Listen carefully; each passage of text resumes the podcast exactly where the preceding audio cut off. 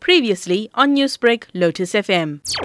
I think in the latter years, uh, Swaminathan Gounden proved to be as revolutionary and as forthright in his younger years. The primary function that he fulfilled so well was being able to rally, mobilize in order to gather forces to be able to vent their frustration with the problems that exist in society. And he always, you know, prized himself as a backroom boy.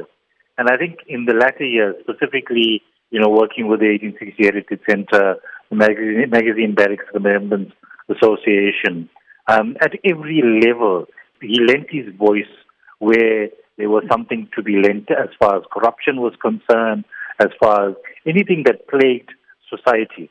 Selvan, with such a rich legacy, what are the fond memories that you have of Swaminathan Gounden, and how do you see yourself and others taking forward this legacy? Just last year, he was so forthright at the memorial at uh, Paul David, where he mentioned that we need to stand up against corruption, for the uh, ills and the evils of corruption will destroy the democratic work, struggles that were won during the fight for freedom in our country. So I think being so forthright and the fact that he started this activism and, and revolutionary action so many years ago speaks very well in his latter years.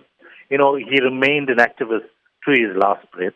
His legacy that we need to carry on because that's our work and that's our responsibility.